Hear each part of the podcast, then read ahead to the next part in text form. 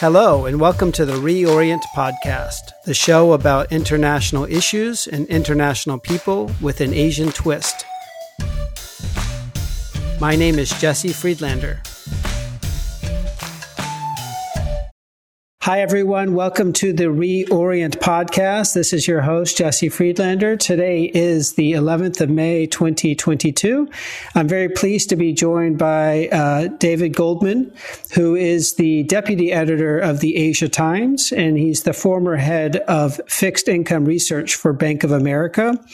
He's also done a lot of other things and published uh, a number of books and a lot of articles. Uh, too long to go through at this moment, but we'll be um, speaking to his wealth of experience uh, over the next uh, hour or so. So, uh, David, uh, thank you very much for joining me on the Reorient podcast. No, Jesse, thank you for inviting me.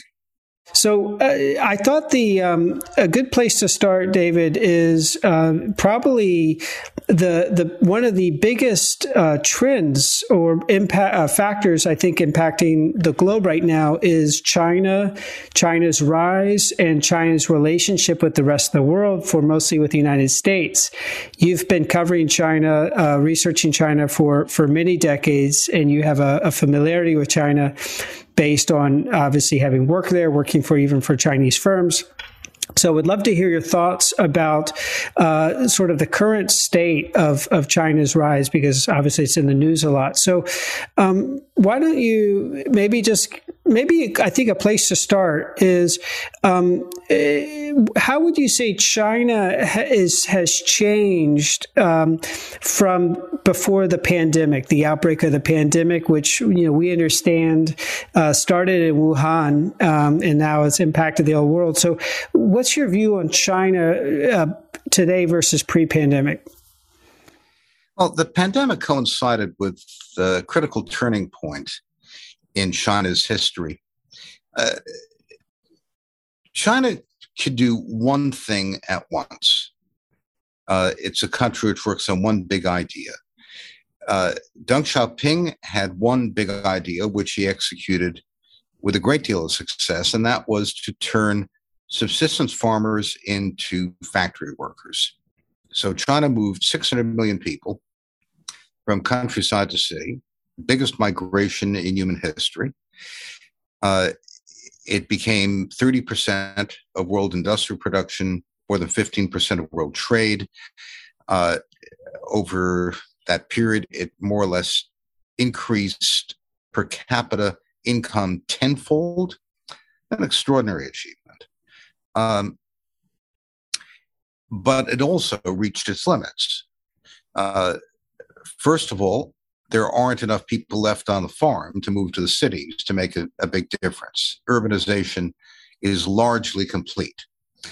Uh, there's still about 62 38 ratio, but there just aren't enough farmers left to make a difference. Secondly, uh, China faces uh, a demographic dearth as opposed to plenty. Its labor force is now stagnant. It will shrink over the century, even if the birth rate increases somewhat from present levels.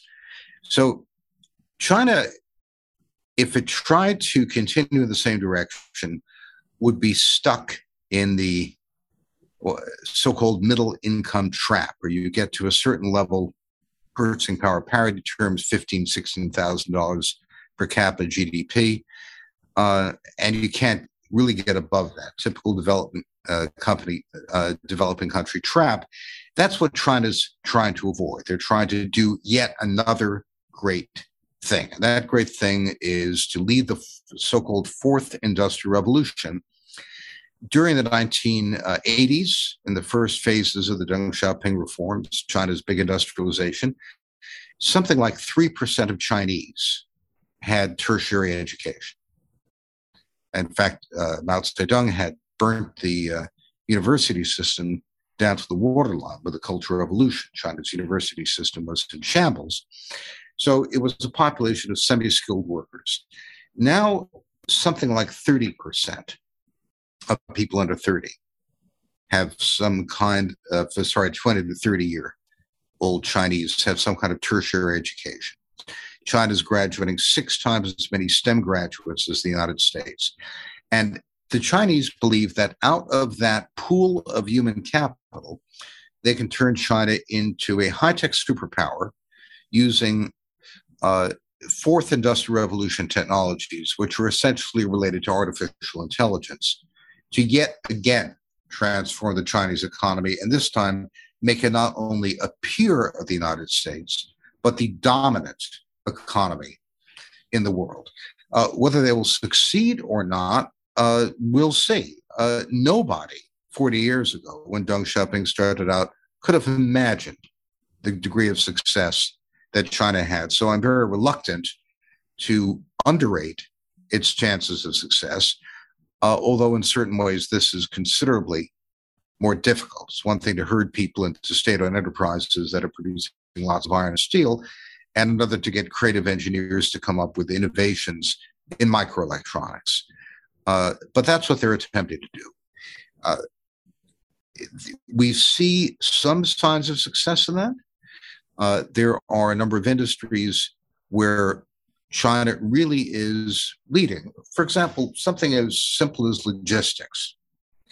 Uh, famously, you've got you know 80 or 100 container ships lined up, uh, waiting for weeks outside the uh, port of Long Beach in Los Angeles, trying to unload. Supply chain stalls on a grand scale in the United States that contributes to our inflation and all kinds of other bad things. Uh, the World Bank has a ranking of efficiency of ports, and China's ports are the big ones are in the top 10.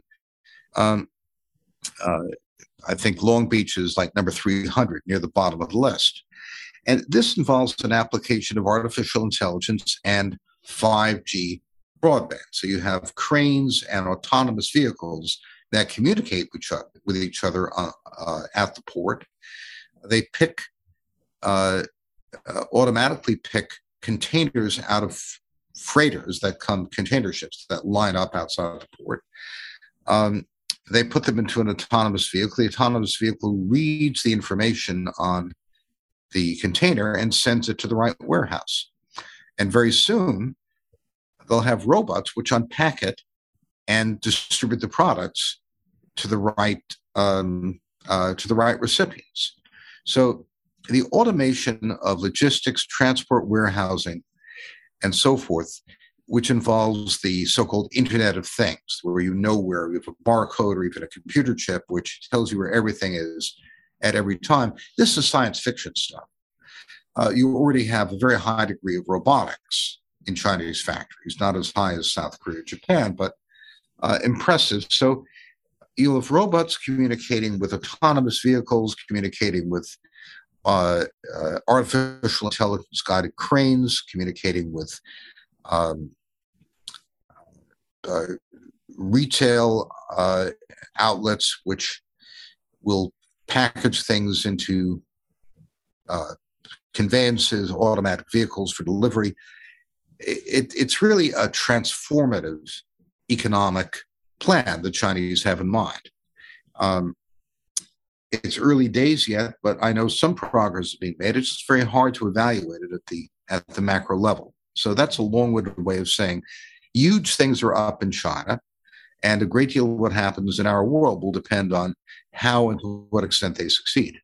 So, uh, one thing I mean that you described um, just now, David, is you know China has made incredible advances uh, in so many areas, but including uh, this fourth um, industrial revolution with with five G, uh, artificial intelligence, big data, etc., and really implementing it.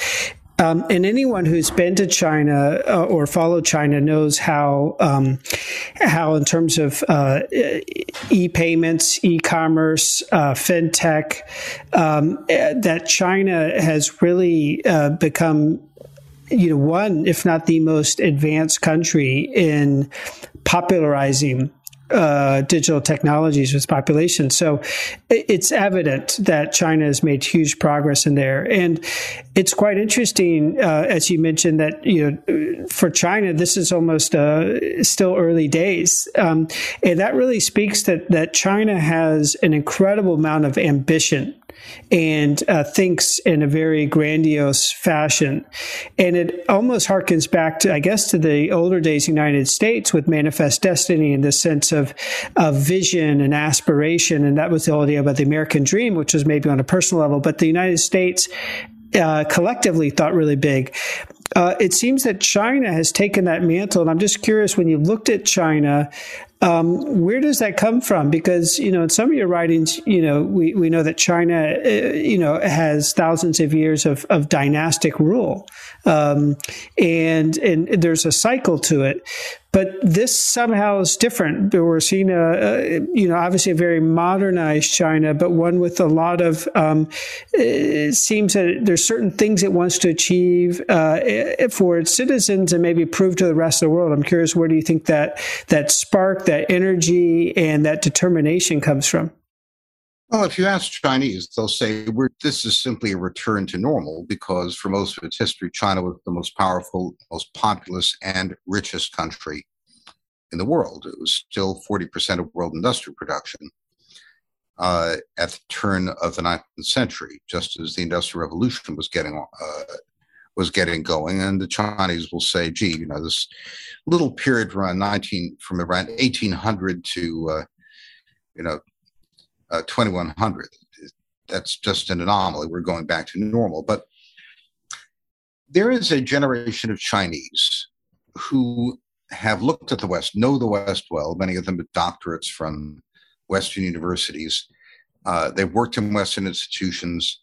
They've taken our measure and think that they can do better than we can. Uh, I'll give you an example. There was a book published in China last year called China and the Fourth Industrial Revolution by Justin Lin, Yifu Lin, who was previously the chief uh, economist at the World Bank. He also worked for some of the major league investment banks in the West. And his book, which we excerpted, excerpted in Asia Times, says China's in the same position with respect to the US, apropos of your point, Jesse, that the United States was in with respect to Britain at the turn of the 20th century. Britain still had a 40% higher GDP per capita.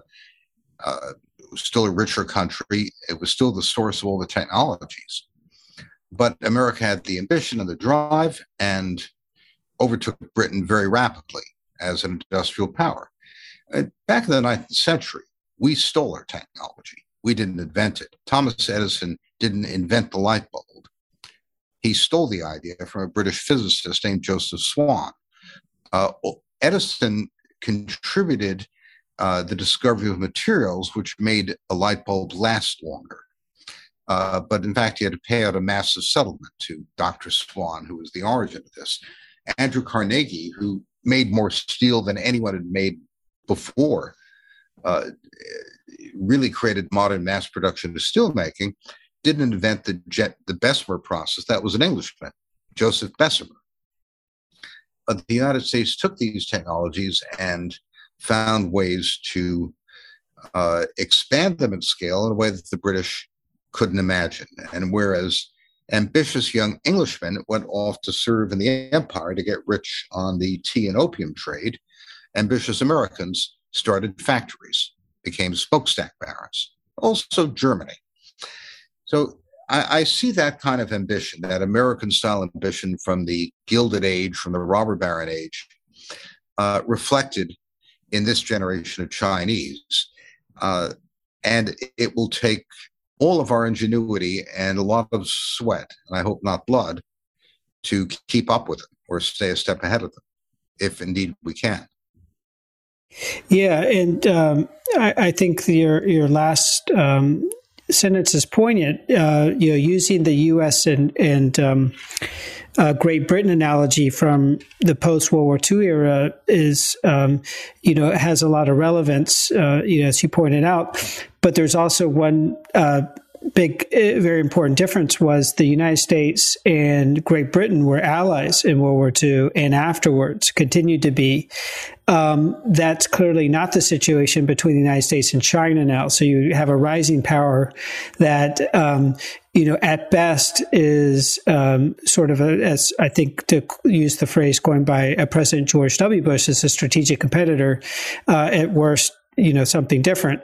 And so the question is you know there's this idea about the thucydides trap um, with where you have the um, the legacy um, power and then the rising power, and that somehow there's an inevitable conflict. Do, do you give any credence to that argument? And, and do you see any way, um, uh, is there uh, the willpower um, to, to actually um, have China achieve its ambitions without dis, um, as we could say, disadvantaging the United States and the the framework that has existed since World War II that um, that seems to be um, valued by uh, much of the globe, but particularly the the Western, you know, powers that um, uh, that formed it, and also to be fair, China benefited greatly in other countries too that may have, have been allied from sort of some sort of a, a, a global order, so to speak. Graham Allison's Thucydides Trap book uh, makes a very valid point. If you take, for example, uh, Germany in uh, the years leading up to World War One as a prospective imperial competitor with Britain and Britain's determination to stop Germany's rise as a cause of World War One, yes, that's a big risk. Uh, Allison wrote the book because he thought the risk could be mitigated and uh, and hopefully avoided. Uh, and in that respect, I agree with him. Uh, there are some extremely peculiar features of this rivalry between the United States and China. Germany and Britain did plenty of trade between World War One, but the kind of symbiosis that, that joins the Chinese and American economies, which Niall Ferguson some years ago called Chimerica, is something we've never seen before among strategic rivals. Uh, in some ways, it's surreal. When Donald Trump denounced China for having cheated us in international trade and imposed tariffs as a supposed remedy in August 19, we were importing just over $400 billion a year of Chinese products. It's now more like $700 billion a year. We've had an explosion of dependence on China because when the United States government, in response to the COVID epidemic, added what six trillion dollars of demand to the U.S. economy, there was no American outlet for it. We could not produce the supply. The supply came from overseas, largely, most prominently from China. At the same time, the United States has a critical role for the Chinese economy. China has an aging population. Aging populations want to save they typically save by exporting and saving the proceeds. Uh, different demographics and differential savings rates among countries are typically expressed by current account balances. Aging countries have surpluses because they're saving, young countries have deficits because they're borrowing. Now, the United States is not a young country. We're aging very fast too. We're somewhat younger than China. Nonetheless, we are the sink for most of the world's savings. Uh, and without the United States absorbing most of the world's savings, uh, China would have difficulty making its economy work. Because the Chinese want to save more than they want to consume. Theoretically, the Chinese could find other outlets for savings. The Belt and Road Initiative, we've heard so much about, is an attempt to find a productive outlet for Chinese savings in all kinds of developing countries. It's had a very mixed record because many of the countries in which they're investing, for example, Pakistan, have terrible governance, uh, and a lot of things haven't worked out. The country that would be an economic natural as a recipient of Chinese investment is India, but you have a long-standing political fight, military fight between China and India. So China is stuck exporting more and more to the United States.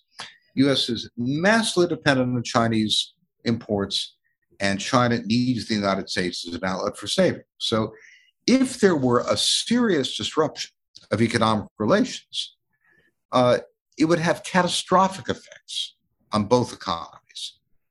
There would be a severe recession and extreme inflation in the United States. And that, I think, gives pause to any US government which considers taking really aggressive measures to suppress uh, Chinese imports. Uh, we can't do without them. We don't have the capacity. Thank you for listening. We hope you enjoyed this portion of the podcast. To access the entire podcast and more high quality analysis on Asia, please visit our website, reorientpodcast.com. That's one word, all lower caps, reorientpodcast.com.